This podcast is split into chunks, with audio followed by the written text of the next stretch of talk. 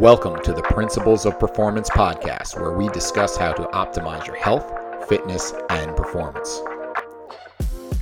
Drawing on decades of experience of working as coaches, consultants, and trainers to top performers, athletes, and teens from professional sports to top universities to the U.S. military, Eric D'Agati and Mike Perry discuss topics and strategies of how to perform at your highest level and be your very best. Join us and our friends and colleagues who are leaders in the fitness and performance industry as we investigate and challenge the most popular training, nutrition, lifestyle, and recovery protocols.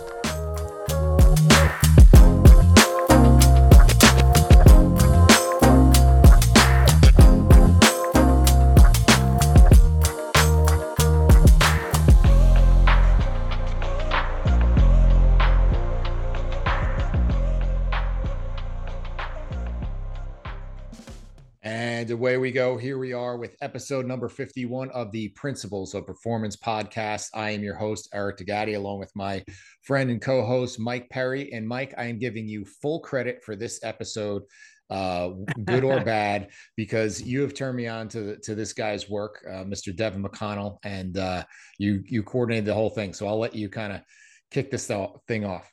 I, I actually didn't coordinate anything. You actually took care of it. I just know Devan because uh, you know Devan's a friend of mine. When he was at U Lowell, I don't want to steal your thunder with the with the uh, bio here, but when he was working ten minutes from the gym, he was my uh, my uh, talk shop beer drinking buddy, where we'd talk shop and drink a beer and you know that would be that's what we did and uh yeah we uh we were able to get together quite a bit and we've known each other for for quite some time and and look he's one of the best in the he's one of the best in the industry man. He's uh not only does he understand the in-depth stuff but he can make it uh digestible for the people like myself that don't understand the big words so uh we're, we're fortunate to have this guy uh on the podcast today but i'll let you go ahead and finish up with the official bio because i don't want to steal anyone's thunder well, you certainly have no shortage of drinking buddies, do you, Perry?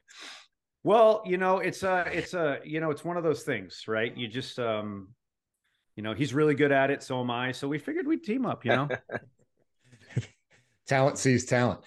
That's it. Um, so, so the official bio on Devan, he's the, he's the high performance director for the Arizona Coyotes in the NHL, and he was previously down here with me in New Jersey with the Devils, where he's the director of performance and science and reconditioning. And prior to his time here in Jersey, he was, as you said, the head of uh, hockey performance and sports science at University of uh, Massachusetts Lowell. Uh, he's also previously served uh, at sport as a sports performance coordinator out at Stanford with Smart Kids uh, from 2008 to 2011, where we worked closely with women's basketball as well as men's and women's volleyball programs. And during his time at Stanford, the women's basketball competed in three consecutive Final Fours, while the women's volleyball team competed in two Final Fours, and men's volleyball won the 2010 NCAA championship. Um, once Mike turned on me, turned me on to Devan, I immediately grabbed his book here, Intent, which I have right here, where he co-authored with Justin Rothlings, uh, Roethlingshoefer. Um, I hope I said that right. And uh, it's an awesome book. So we're really excited to talk to him. Devan, welcome to the show. Thank you very much for having me on, guys. I appreciate it. Looking forward to it. Absolutely. So, uh, Mike, I, I don't remember if you have the first question or do I here. Let me check. I I have it. Perfect. All right. Are we ready to go or what? Or do you need to get organized, D'Agati? Let's go. I'm just no, we're all good. It's this is your show. This is all your thing here. all right. Well, so this is kind of funny because well, I know the answers, but I'm just gonna for our guests, for you know, all of our millions of listeners, they want to hear the story. So um, so Devan, you've been working in pro hockey for years. Um, how much of your own career as a player helped you with becoming the coach that you are now? And then we're gonna have a follow up to that. Sounds good. Um, I mean, I think the idea of like you always get this question: Is it beneficial or is it necessary to play the sport that you know potentially you work in? And and to me, the answer is it's yes and no. Um, there's uh, I know a lot of good practitioners in you know I work in in ice hockey primarily at this point. Like I know practitioners that um, have never played ice hockey that are unbelievable performance coaches in ice hockey. Uh, and at the same time, there's a lot of guys that, you know, vice versa. I, I played the game. I was a goaltender. I played at the college level.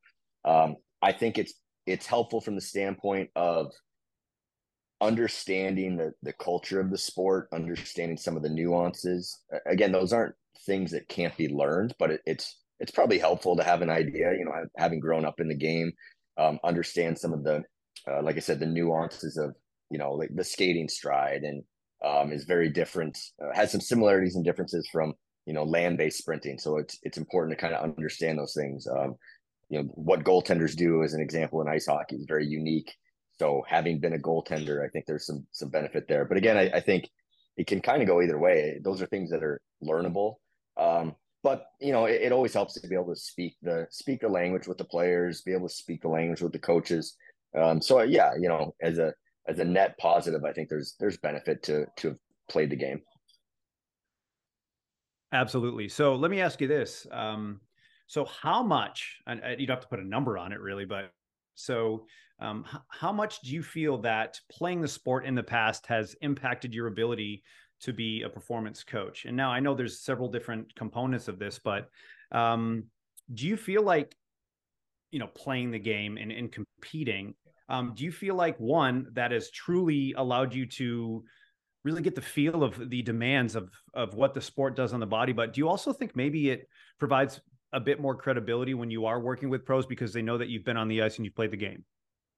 Yeah i mean there is there is a layer to that. I think again it's a nuanced question and answer because once the once the athletes trust you um then it doesn't matter if you've you've played the game or not i think it can be helpful day one to getting trust and buy-in from players um, at this level. But you know what? one of the things I find with with with professional athletes is at the end of the day, um, they want help performing at the highest level, and whether or not you played the game, if you can demonstrate your ability to help them, you know, achieve those types of goals. But yeah, like again, I, I think it does matter. You know, there was a when I when I worked in New Jersey, um, you know, I was kind of the the uh, took that role and was kind of obviously like low man on the totem pole, new guy in the room, just starting to get to know guys. And I probably was able to grab a little bit of credibility and and build some trust quickly, uh, just because I ended up practicing with the team a couple of times when we had a goalie that was out sick and they they needed somebody to shoot pucks at.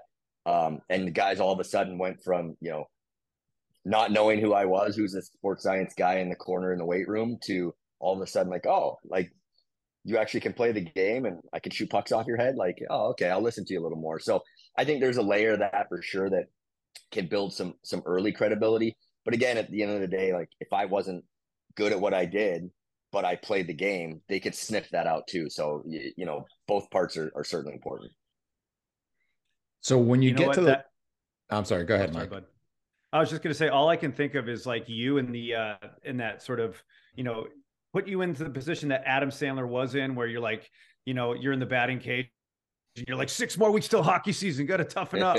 That's pretty much what you did. But these guys were ripping slap shots at you. So, um, hey, props to you for getting in there because uh, people don't realize what a 100 mile an hour shot or catch or something feels like in general when it's coming at you. People don't realize what 60 miles an hour feels like, never mind 100 miles an hour. And props to you for getting in there and and uh, taking those licks because I'm sure I'm sure you felt it the next day, regardless of all the padding.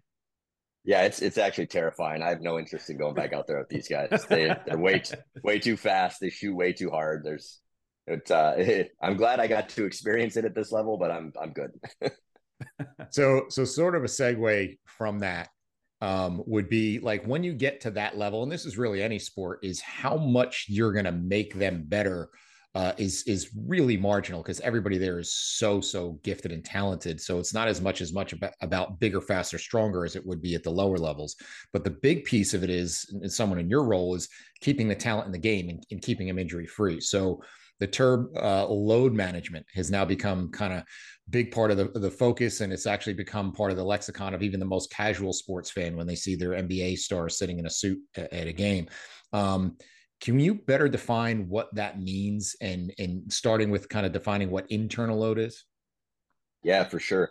Uh, yeah you're 100% right. At this level that nobody cares if the guy can squat anything. It, that doesn't matter at all. It's about keeping guys on the ice. Um, internal load is really uh, a measurement of the um, the internal physiological demand on an action. So, as an example, if the three of us go for a, a mile run, and we all run it in the exact same amount of time. If we're measuring, you know, the usually the way that we would measure internal load is with with a heart rate system. So if we all go for a mile run and or a race and we, we literally the three of us tie, um, but it you know I had to work at 95% of my max heart rate and you guys were at 85 and 75%. My internal load would be much higher. Like it cost me more to do the same thing. So that's really what internal load is looking at is what is the body's physiological response to something, to the game, to practice, to training. Um, so it's a way to measure um, how much, you know, how essentially how much work was done. It would be like in a car, it's looking at, you know, the RPMs and, and gas mileage, right? We could all drive, again, same idea. We could all drive 100 miles. Um, and, you know, depending on the size of the engine and, you know, uh, how fast we were going and all these things. You know, I might get there and be bare, you know, basically on empty, and you guys might be there with with half a tank of gas. It cost me more internally to do the same job. Um, so that's kind of in a nutshell. That's what internal load is uh, talking about. But again, heart rate is the sort of typical sports science tool that we would utilize, but you can use um, session RPE uh, pretty accurately if, if you don't have access to those types of tools where you're essentially just um, rating, you know, rating of perceived exertion, um, and then you multiply that by the the time, um, and that'll give you an indicator of internal load as well. So I'm going to jump in here, Mike. Before you get to your next question, is is kind of two parts to follow up on that. Devan is is one is do you see anecdotally correlations where the guys who have to continually run at higher RPMs to get the thing, same things done, do they get injured more often? Um, and then kind of the second part of that is then the response to that most of your training to get them to be more efficient and economical so they can get more done with less effort yeah so uh, there's sort of two two parts to that. Um, all things being equal uh, if if you've got two athletes and uh, it you know it costs one guy more to do the same job so his internal load is higher um, assuming that that is a you know basically a fitness issue then yes like the less you know from a very general perspective the less fit you are the the you know harder it is for you to do stuff the more wear and tear there is over time um, so you're more apt to break down or to you know get into a bad position and get injured so yes uh, lower internal load between two you know equal individuals or you know the same individual at different points in time will be correlated with a, a lower incidence of injury that being said uh, internal load is extremely individual. So there are, I've had plenty of athletes that, well, you know, we say they run hot and um, they have very high internal load metrics. They operate at a very high, you know, percentage of, of max heart rate, those types of things. And that's just who they are. That's their signature. They're not out of shape. Um, improving cardiovascular fitness and all of the conditioning work that we would do doesn't necessarily change that. That's they could be in incredibly good shape to play ice hockey, and that's just how their body operates. So it's not necessary. You can't necessarily compare one guy to the next. You have to compare the same guy to the same guy. All of that being said, yes, you know, basically being in poor shape um, uh, will have a higher incidence of, of injury risk. And then there's a second part, but I don't remember that at this point. So then does is most of your focus is or at least part of your focus in injury prevention then improve their economy of of not only their their you know conditioning and their aerobic uh, fitness and uh, uh, economy but also their their movement efficiency uh, without question yeah and, and in all reality probably more so on the movement efficiency standpoint than the um, you know energy system development standpoint especially at this level um, you know one of the things our guys, whether it's for better or worse, they will skate almost all summer long at this point. Um, it didn't used to be the case. There used to be a much more in ice hockey, uh, a much bigger need for sort of off ice um, conditioning work. Um, in ice hockey, again, for better or worse, there's pros and cons to it, but most most players will will be on the ice. Um, maybe not 12 months a year, but for a, a pretty significant chunk of the off season. So we certainly do program specific energy system work and you know periodize that over the course of the off season and um, assess and monitor that in season but that stuff mostly takes care of itself um, but from a movement efficiency standpoint, um, it, that's incredibly important. The, the more efficient we can help athletes be from a movement technique ability from a force application standpoint you know all of those things those will um, go a long ways into a improving cardiovascular uh, response you know if, if a player can get into better positions and move more effectively and produce force appropriately um, the cost of them moving around on the ice will will be lower uh, they'll have to work you know less hard so uh, quote unquote to to get the job done um, but it's also going to lead to less wear and tear joints and and um, you know muscles and and um, things like that. So there again, that'll help to reduce the incidence of injury. So that's a big component of what we look at. So we're going to shift gears a little bit. Um, you know, a big part of sports science is capturing metrics and understanding what to do with those metrics. Um, and these days, I'm sure everybody that you're working with is you're you're able to capture as much metrics as you really need. But let me ask you this.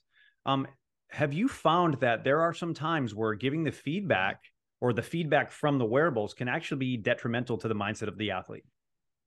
Yeah, without question. Um, we do. We have access to a lot of different tools and technologies. We're really fortunate um, here in Arizona, and our organization is um, is very um, pro sports science and pro strength and conditioning. So um, we have access to, to resources here um, that are pretty fun to play with when you're in our shoes. Um, but there's no question like um, paralysis by analysis can be an issue. So you have to be very careful with what information do you, you know, provide to the athlete. Um, we're very transparent. If an athlete wants to see any of the data, it's it's their data. That's very important to me. But at the same time, um, you don't want to overwhelm them with things that are not going to be um, well understood or going to cause confusion, things like that. And there can be, I mean, millions of different metrics that you could potentially look at with all the different technologies, and that's certainly not helpful. So there's absolutely times when um, the data is not beneficial or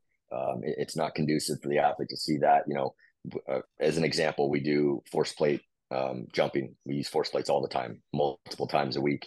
Um, the athletes generally uh, enjoy that. They compete. They try to beat each other with how high they get and things like that.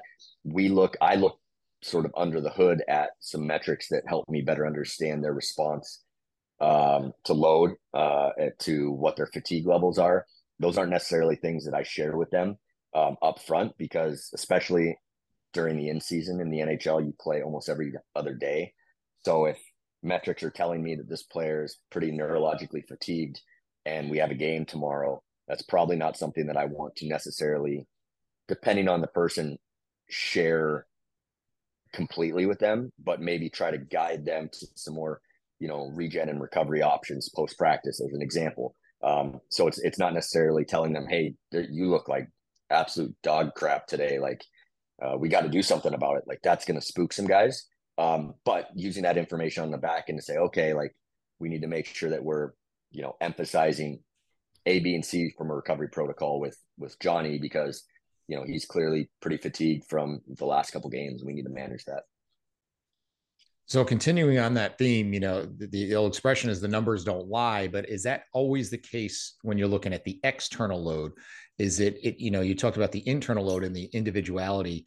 Now, is there also the same thing where some guys will actually thrive under more pressure situations or thrive in in the big game so to speak? So um, engaging how you have to measure that in in the eh, you know balance of how much is enough and how much is too much or too little how much can we really rely on external load being different from one person to the next? Yeah i mean i do agree the lumber numbers don't lie but they don't provide all the context. So context is really important you know from a, a data analytics, sports science standpoint, um, we're very cognizant that uh, any of the metrics that we collect and look at, they don't dictate anything we do. They provide information so we can make more informed decisions.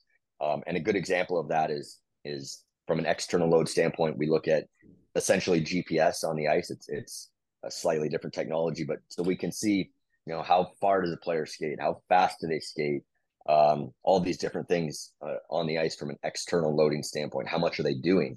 Well, just because a player has skated further than they did last game or further than other players on the team, that's not necessarily a good thing. It could be a good thing, or it could mean they're wildly out of position all the time, so they have to skate farther to get back into the play.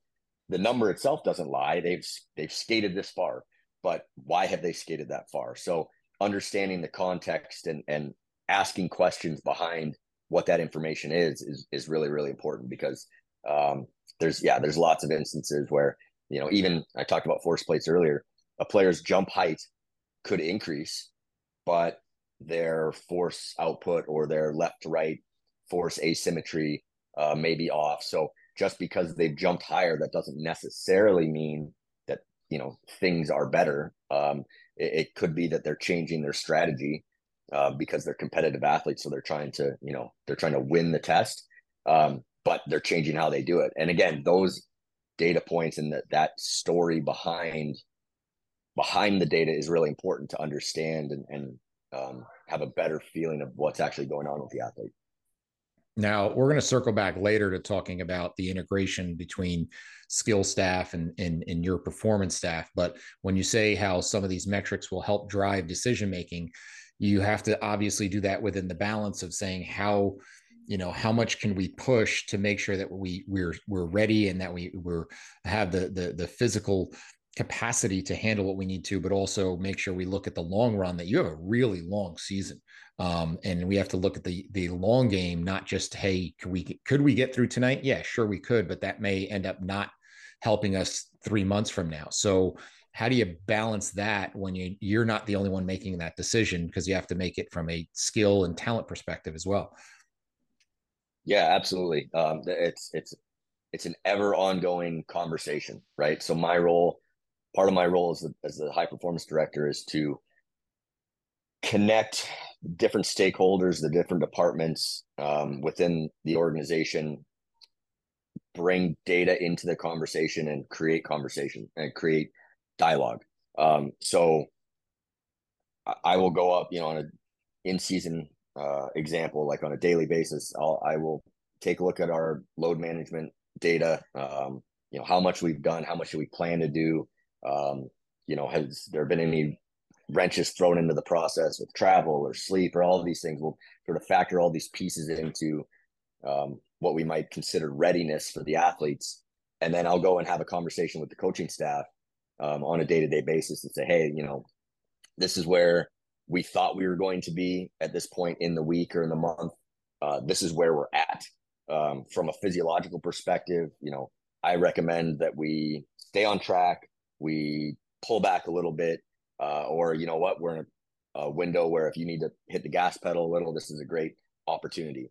And then the coaching staff, you know, goes around and around and they say, you know, that's great, um, makes sense. I think we'll cut a drill out of practice today. Um, if you're saying that you know guys are a little fatigued, or okay, perfect, this is an opportunity that we can, you know, we need to work on power play a little bit. So if you're telling us, you know, we're in a good place and we can spend some more time, um, or you know, they might say that that all sounds really good, Devan. Uh, go pound sand. We're going to do this today. Okay, no problem. My my job is to bring the information uh, forward. Uh, fortunately, we have an unbelievable staff here and group where it's a very collaborative process. They're going to come down uh, into our, our, you know training facility. They want to know our head coaches. He wants to know the information. He wants to know um, where we're at from a data standpoint. He wants to know where we're at from a you know uh, my head strength coach is an unbelievable uh, you know feel guy. He can really get a feel for the guys when they're in the weight room, what their attitude is, what their mood is like, energy. He's gonna so he's gonna come down and want to know like you know how is this guy doing? How's he look?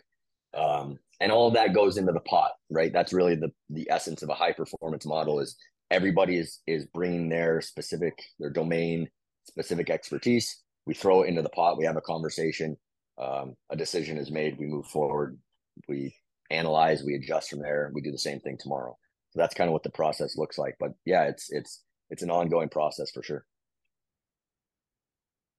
So we're going to switch gears uh, just a little bit, and uh, we're going to ask a, a, little bit of a question uh, regarding your book. Um, and uh, so one of the benefits of working in pro sports is, you know, most of the time you get a little bit more money to get the goodies, right? You get a you get a budget where you can get the cool tech, and uh, you can really get access to some really innovative stuff. And in the book you do a, you do an awesome job of showing people how to apply those same principles um, to both like an unlimited budget if you have all this money to spend or if you just have the basics where you can just do some simple you know use use some chalk use some tape etc explain some of the positives and negatives of having the shiny toys um, versus some of the more basic stuff. Uh, you know let's let's talk about that a little bit because uh, not everybody has access to what you have yeah I, the, the book the the story behind the book was really to try to apply principles to questions. Um, and then and then what we tried to do with the book was say okay if if we think that this principle is important if analyzing explosive power is an important component to what you do in your setting um, then here's a bunch of ways that you can do it based on your budget. Force plates jump mat chalk on the wall vertical jump height right? Um, and the reason that that we wanted to to do that was exactly like you said just because we have access to you know tools that have you know the shiniest tools available um it doesn't necessarily make the process any better. And in some ways that can be it can be detrimental right? We like i said we we use force plates a lot. The force plates we use probably have 250 different metrics that we could choose from to look at we look at three or four you know what I mean? Um, because a you, there's just no way to look at 250 different things with 23 athletes three times a week. It just it would be impossible. Um, two, most of those don't matter. A lot of that stuff is just it. It can it can be measured. It doesn't mean that it needs to be measured or should be measured. Um, not to us, and maybe in a different setting, this some specific metric matters.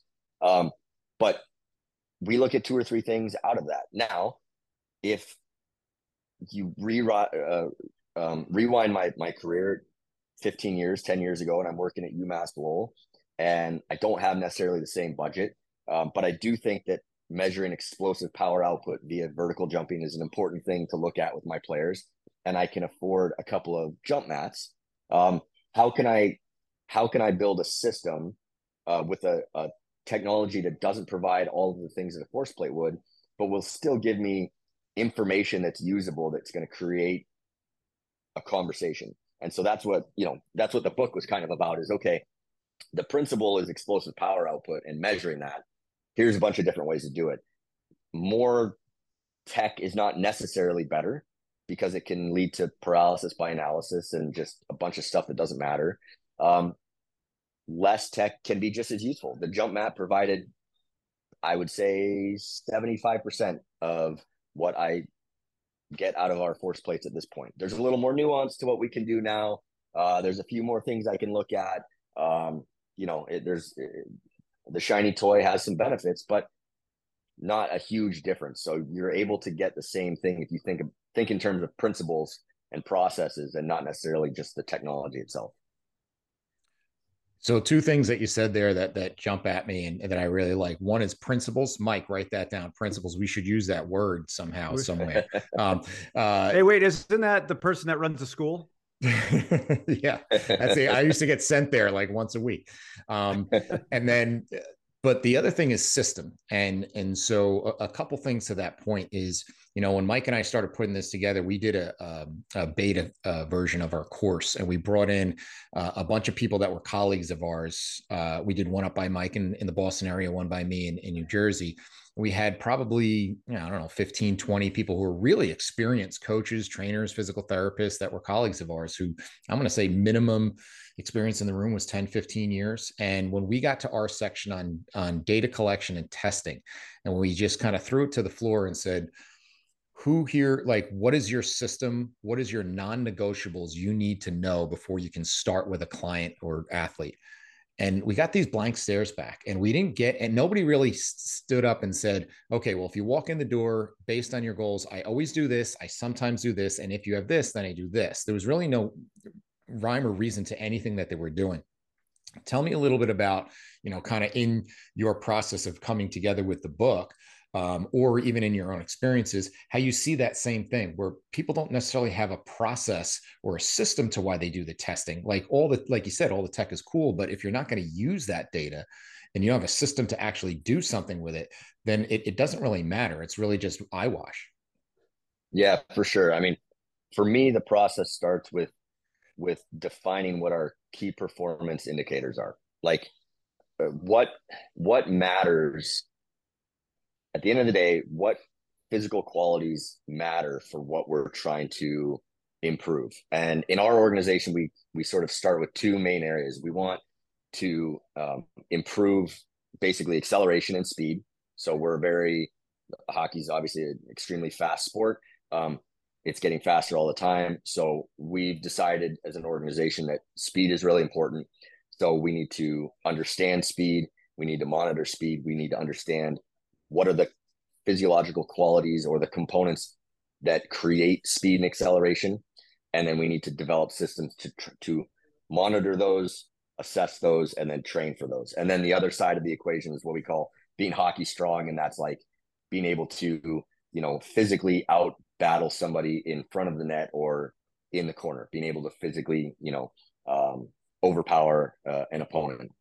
So those are sort of the two big rocks that we start with. And then underneath those, again, we say, okay, well, what is, you know, I'll use speed as the example. Um, what what makes a player fast and so we're able to you know use some of our technology we can use our force plates to understand what their sort of you know under under the hood what's their power output, what's their force output, um, what's their eccentric ability, some of the things we've identified that influence skating speed. And then on the other side, we can do some actual on ice speed assessment with some technology that we have and look at in a very specific context, actually sprinting on the ice. What is, again, same things. What are their force output, power output, um, things like that. So we start with what is the end goal? Trying to make people faster. What are the physical qualities? That we believe um, or within our system have shown us that influence speed. Okay, where does this player fall? So we go through our assessment process. You know, is this player strong but not explosive? Is this player um, explosive but not strong? Do they have poor mobility where mobility may, you know, ankle mobility may allow them to get into a better position, be more efficient, be able to um, uh, express force and power in the skating stride better. So we have this whole these decision trees that we work down. And again, that's that's our system is we we go down these these levels and say, you know, can you do this? Is your are you up to the threshold on force output? Yes or no? If no, okay, then you go into this bucket and we need to look at what's the next level? How else can we assess force? Are you strong on two legs? Are you strong on one leg? You know, defining what strong is in our setting. And we come all the way down these decision trees and we say, okay, this is where you're at. Uh, so within our then within our our training program, you know, we may have um, we have right now a bunch of our prospects are in, and we have one global training program, but we have three or four different buckets that guys fall into. So everybody may be doing trap bar deadlift if they're you know capable of doing that, and uh, biomechanically that's appropriate. Um, but some guys are going to be more on the force end of the spectrum. Some guys are strong, so they need to be more on the power end of the spectrum. So we can, within the team setting, we can adjust what they're doing. Um, to be a little bit more pinpoint with them. And then we go back and we reassess every, you know, every six weeks or so. We say, okay, did we actually move the needle?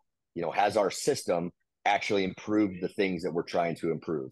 Uh, if yes, okay, same thing. What's the next layer? What do we need to, to work on at that point? If no, then we need to go back to the drawing board and figure out, well, why why did that thing not improve um, to get to the end game? So for us, systems are really about identifying what your key performance indicators are and then working backwards and developing a model that attacks the general qualities and then more and more towards the specific qualities that we can influence.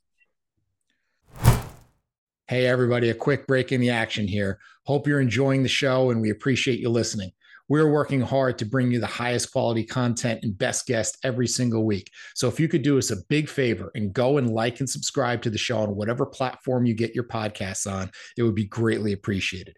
Be sure to listen at the end of the show also to find out where you can find out more information about our courses, as well as a special discount code for all our listeners. Thanks again, and let's get back to the show. So as Mike mentioned in the book, you do a really great job of of kind of breaking down. Okay, well, here's the quality, here's kind of the gold standard for for testing it and then here's if you don't have that then you can do this and then if you really want to go uh, on the on the really basic low budget side you could do this and and we lean into your work and refer to it quite a bit in our testing and, and data um, collection section of the course the the question i have for you now is in terms of the vetting of when a new test or a new technology makes it into your system. So whether it's you at the highest level or it's the the fitness trainer who's saying is this does this have value to you because we're constantly getting sold hey come take this course on this testing system or hey buy this vbt unit or whatever it may be what would you suggest in terms of the vetting process to say this is this going to have value and make a, a, an impact on moving the needle in your profession or as you professionally yeah. I mean, again, to me, it's the process comes back to asking the question, what what do you need to improve? Right. So for us in professional hockey, again, we've decided in our organization speed being a really important component. Um, and not that other things aren't, you know, so it could fall into other buckets. But if a, a technology company comes to me and says, you know, we have a, a way to um, really influence, measure, test, train, uh, upper body, you know, pulling strength. I don't know, I'm making it up. Um, is that something, you know, layer one to me is like asking the question, like, is that something matters to us? It might, it might not. In my setting, it probably doesn't. Like, guys are generally strong upper body in ice hockey. Eh, you know, you don't have to go down the rabbit hole. It's pretty simple. Um, so layer one would just be ask the question, um, what do you in your population in your group what do you need to improve um, and then look at okay if i need to improve x what is on the market or does this tool fall into uh, into the the channel of assessing measuring training x and if not it's a it's an easy you know that might be really cool might be valid it might be an unbelievable p- piece of technology but it doesn't fit into what i need to if it fits into that then it's like the next question to me is okay, what is this adding or replacing? Right? Velocity based training. We have GymAware. Okay. There's a lot of different tools on the market. Um, they're not better, or worse, whatever. Um, if another velocity based training tool, you know, comes to me and says, Hey, we have this tool, it's unbelievable. It's way better than anything else on the market. I have to then vet it and think and think to myself, okay, we already have something in this space that is useful for us. Is this new tool better somehow? Does this answer a different question that we're missing? Um, if not then again that might be unbelievable but i'm going to pass. If it does if there's something that it does that what i currently use doesn't then you know honestly the next layer is probably well how much does it cost because as much as even at our level we have access to you know certain levels of budgets they're not unlimited, and I have to make a case to my GM, my ownership, anytime we want to bring something in. Um, so those are sort of the, some of the questions that I go through when I, I think about vetting different tools or technologies or you know systems or um, educational courses, anything like that. What is the first? What's the question I'm trying to answer, and then does it fit into that? Does it help me answer that question? Um, and if it does, then all the pieces of it, you know, is this logistically feasible? Does it fit into our budget? Does it really move the needle? um, is the juice worth the squeeze? Sometimes it's something that would be beneficial, but it's going to take me so much time to learn and then teach my staff and then utilize, and then we'd only really use it with one guy. And sometimes it's just not worth the squeeze that way as well. And then what about reliability? Not only vetting to make sure that this thing actually tests what we think it's going to test, but also in terms of you know, I know sometimes the high tech, it doesn't always necessarily mean it's going to be more reliable in terms of the data it gives you versus some of the low tech options. Am I correct in that? Yeah, no question. Uh, more expensive doesn't necessarily mean better. Um, if it's a tool that's in the same space as something we have, then I'm going to, and we get down the road of like really being interested in it, then I'm gonna, I'm gonna test it um, against what we're currently using.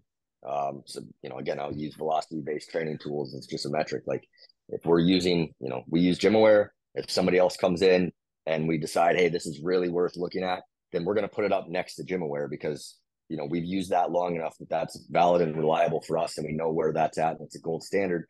how does it compare? Like, you know, if it if it's if it's not pretty damn tight from a reliability standpoint, then um, it might not be worth changing to a new tool because even if it does all these other things um, in our setting, if that changes the data set and all of a sudden, you know, something that was one meter per second is now 1.3 meters per second, well, that can have a big influence on things. And now all of our historical data is really hard to interpret. So um, reliability is really important and making sure that we're comparing uh, you know, apples to apples and making sure we're on the same page is, is definitely part of the process.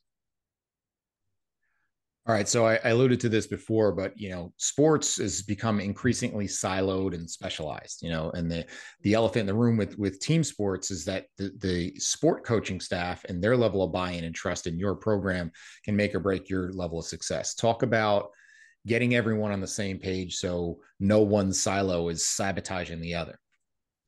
Yeah, I mean, again, that's that's a really big part of my role as the performance director is sort of bringing in all of the different groups. And in the NHL, it's it's or any professional sport, it's it's really challenge, challenging because the reality is the organizations are really big.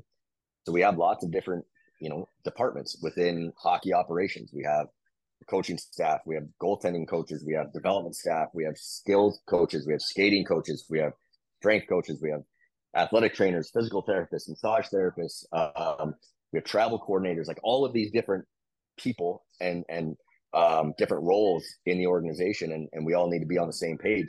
So a, a big part of my my job is to kind of sit into the middle of that and be a conduit for conversations and bringing information to each group and bringing people together to have those conversations because there's a wealth of experience and knowledge in all of these different individuals um, and the more that we can communicate um, and collaborate, the more we can learn from each other, push each other further, grow as an organization and as a staff. So, um, you know, how do we do that? It's informal process. I make sure I, you know, every room in the in the facility, I make sure that I touch on, you know, on a daily basis. I'm constantly kind of wandering the halls and making sure I'm communicating with people from a formal perspective.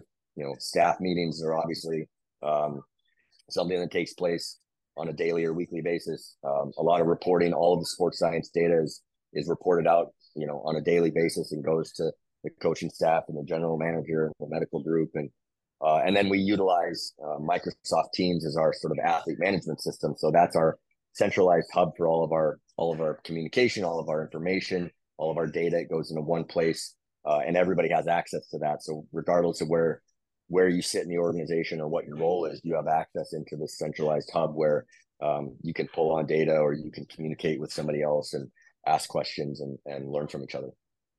That's awesome. And, and I have two parts to follow up with that. One is in terms of getting everybody on the same page in terms of messaging. And, and for those who are listening, who maybe you're not in a high performance setting or team setting, I even think about, you know, one of the first gyms I worked at uh, where we had chiropractic care, we had group fitness, we had nutrition, and they all would just basically bash the other departments. And the nutritionists would say, well, don't go to group fitness. Those classes don't do what they say they do. And the group fitness people say, don't go to the personal trainers because they're all meatheads. And the personal trainers say that chiropractor's a quack. And then so the person would end up saying, you know what, you're all idiots and wouldn't go to anybody. And so getting people on the same page in terms of messaging. So uh, if I'm a player and I'm seeing four, it's very possible I'm seeing four, five, six of these individuals over the course of my day, from the people in the training room to the to the strength staff to the coach staff, that I'm getting the same message throughout the you know, throughout the building. Um, talk a little bit about how everybody's kind of synonymous in terms of how what we share and what we don't share, and how that's being shared with the with the athlete.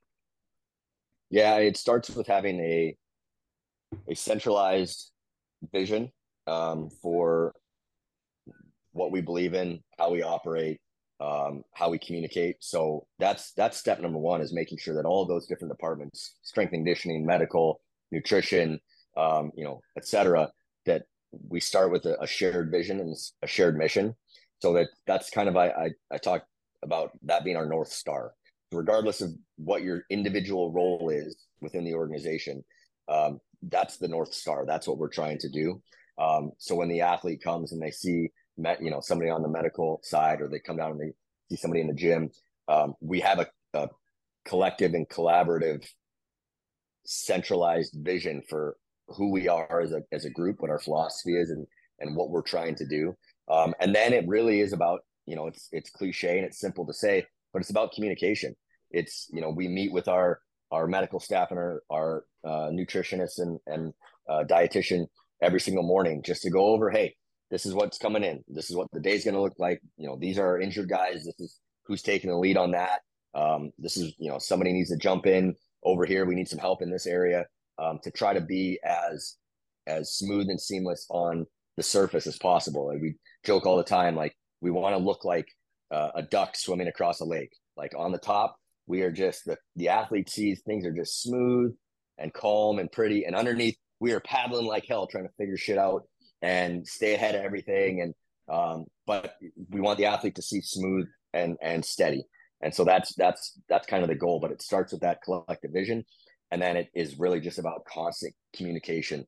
Um, and again, in my role, like I'm the guy that bumps up and down. You know, the gym is on the bottom floor, the training room is on the top floor. Um, the rink is across the street, so I'm I float around and bump around and make sure that uh, that that everybody's on the same page, field any questions, and then again we use that centralized platform so that you know we can communicate through there and get notes on people and, and be up to date with what's going on. And then the second part of that is is from I know from the little bit that I've seen in my experience working in the NFL, it's a little bit of chicken and the egg in terms of you'd really need the people up top to buy in from you know gm and especially that head coach to buy in. And it's like do you get him to buy in so he adapts to what you're trying to do and your message or do you have to follow them? And and the reason why i'm saying that is is not only from my experience but as you're saying all this stuff i'm like imagine Devan has all this stuff all this knowledge all these tools all these uh, things available to him. And he gets a head coach who's like watched Miracle too many times. He's got the lights off, blowing the whistle, going again, and he just screwed up three months worth of work, right? So, how much do we have to encounter that? You know, pr- whether it's pro level or even down to the to the lowest levels, competing against the the overzealous. You know, we need to make more mentally tough athletes by beating the hell out of them.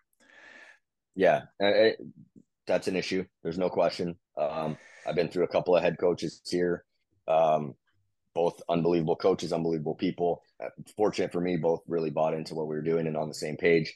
But anytime you have change, the process can start all over again.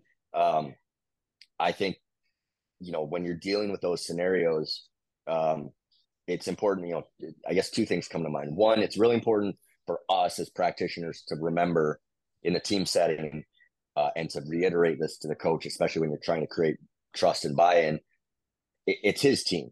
Like if we lose, like he's the first person that's getting fired. So whatever he decides needs to happen, whether I agree with it or not, my job's to to voice that, uh, to give him all of the information possible on our end of things, and provide my you know my my expertise and my opinion. And then when we walk out the door and he's decided not to do it, okay, we're on board. And then I'm going to fight that good fight again the next day. Um, but it's important for him to know that that we're here to support him uh, or or them, the coaching staff, and um, you know we we recognize that it's it's their team. That helps to create that trust and buy-in, so that then you know if that is the scenario, and then they go out and they smash that guy, and you come back the next day and you say, okay, we did that, and now you know we've got three hip flexor strains, and those, those guys are going to miss practice, and so today um, you know, I, I recommend that this is what the, you know, the training load, the player load goal is for practice. And then he says, nope, we're going to do it this way. And, You know, you keep going through that process and hopefully you create some buy-in and some trust. Again, maybe not always. Um, I've been fortunate in my career that, that I've had great coaches that, that do that. Um, but it, it certainly can be, you know, a challenge. And especially when you have more and more practitioners, I know, you know, for Mike, like in the MMA world, like you could have coaches and you know trainers and gurus and things all over the place that you just have no influence over what they're doing. And so sometimes the reality is it is triage, and on the back end we have to adjust on our end. So well, we were going to have post game lift today, um, but guys are banged up this week, and we went to overtime, and we're really tired. And you know what? We're going to scrap it. We're going to live to fight another day, and we're going to move forward. Um, the process is probably never perfect, but it's just always about that communication, collaboration, and then um, hopefully being humble enough on our end to to know that we are not the show and if we need need to adjust or back off then that's what we need to do so Devan i'm gonna i'm gonna sort of pick your brain here uh, and it's gonna have uh, I guess I know where the answer is to sort of come from, but uh, I still want to ask it anyway because I feel like a lot of people find this uh, pretty interesting. So, um, you know, you're you're clearly working with the best hockey players, uh, you know, in the world. You're in the NHL, um, and there are a lot of young athletes, um, and also the parents of young athletes that think that the the answer to becoming a professional athlete is 24/7 hockey, um, 12 months out of the year. Um, and and the thing that I find very ironic is that you know, a lot of these kids are just all year round go, go, go, play, play, play. And they think that that is what it's like to, you know, train like a professional athlete. And that's what they think is the path to get there. But the funny thing is, and we all know this, is that when you are training professional athletes, Eric's, you know, worked in the NFL for a decade. You're an NHL. I work with uh, guys in the UFC.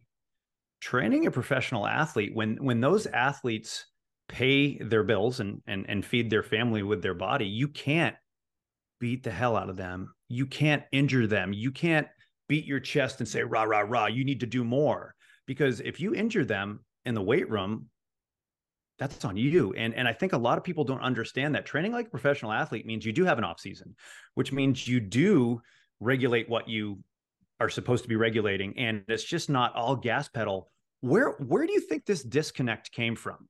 Like there's such a huge disconnect from the way that strength and conditioning is sort of started in you know middle school high school even and even college and then you know as we get to pro it seems like there's a little bit more common sense but why do you think so many people think that the path is just go go go gas pedal down yeah i mean it's i don't know where it comes from i guess but it's that idea more is better and more is not more is not better better is better and in a lot of cases less is better. Um, you know, we we operate on a very minimal effective dose sort of approach. Um, and again, it, you know, you you named it. If if a if a professional hockey player gets hurt in the weight room, um, a I'm getting fired right off the bat. B this is their profession. Like their job is hockey. It's not. It's not how much can you squat. We need to make sure that they can squat enough to improve those KPIs and to keep them as healthy as possible and be robust but it's not to do as much as we can do. It's so that we can get them on the ice in the season and they can practice every day and perform every day. Um, I think again, I think you're right. Like at the highest levels, I think you know that's the general approach because once you're fortunate enough to get to this level, then you know, hey, if I if I screw this guy up, you know, I can't really improve. You know, maybe I, I can't improve this guy that much. He, he's already the third best player in the entire world, but I could screw him up. So make sure that you don't screw him up. I think at lower levels, I think it's still such a a backwards mindset of more more is better. And you know, you guys know you get a kid at 14, 15 years old, any type of training is going to make that kid better. So it's really easy if that's your worldview as a as a trainer, as a strength coach, and you're working with you know youth athletes at that level or or you know younger you know high school athletes. Um, if you don't have that experience or that that perspective of other levels um, where it's maybe a lot challenge more challenging to get people better. You know, you can do anything to a 16 year old that's never trained and they're going to get better, they're going to get better faster. And So it's like, yeah, another set, another eight reps, another 100 pounds. Like that's, oh, they got better. Look at that. And they're going to get better because they're 16 and they got testosterone blowing through their veins and growth hormone coming out the yin yang. Um, and then they're going to get to a point where they're not going to get better with more and then you're like scratching your head because well more was better um, so i don't know if that's where that mindset comes from it's certainly still a challenge in our industry um, and in our field in general. I think you know sport coaches can be very much the same way. More is not better better is better. And it's it's about understanding or figuring out you know to me at least what's the absolute least that we can do to move the needle.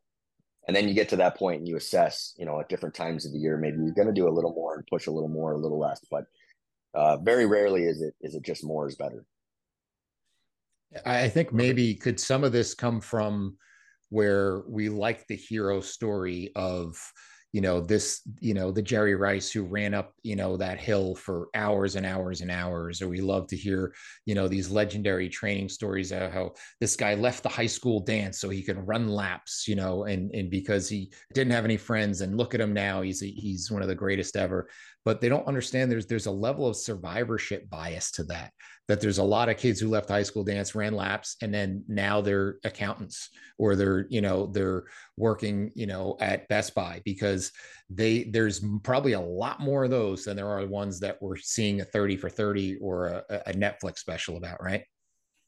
Oh that without without uh, without a doubt that's a great point. It's like uh it's like when somebody says well you know i used to be able to when i was a kid i didn't have to wear a seatbelt and i could run around in the back of the station wagon and i'm fine and it's like, yeah, and all the 400 other kids that did that are all dead. like you survived. You're good job. You're you lucked yeah. out. You're the one. You know, it's the same thing with the athletes. Like that guy that you know, Jerry Rice was going to be Jerry Rice, eh, whether he did that or not. He was Jerry Rice. Like he was an absolute yeah. freak of nature, and I think that's where when you look at the top, you know, 0.05 percent of athletes, and what did they do? A lot of times they were going to be here whether they did the right thing or the wrong thing.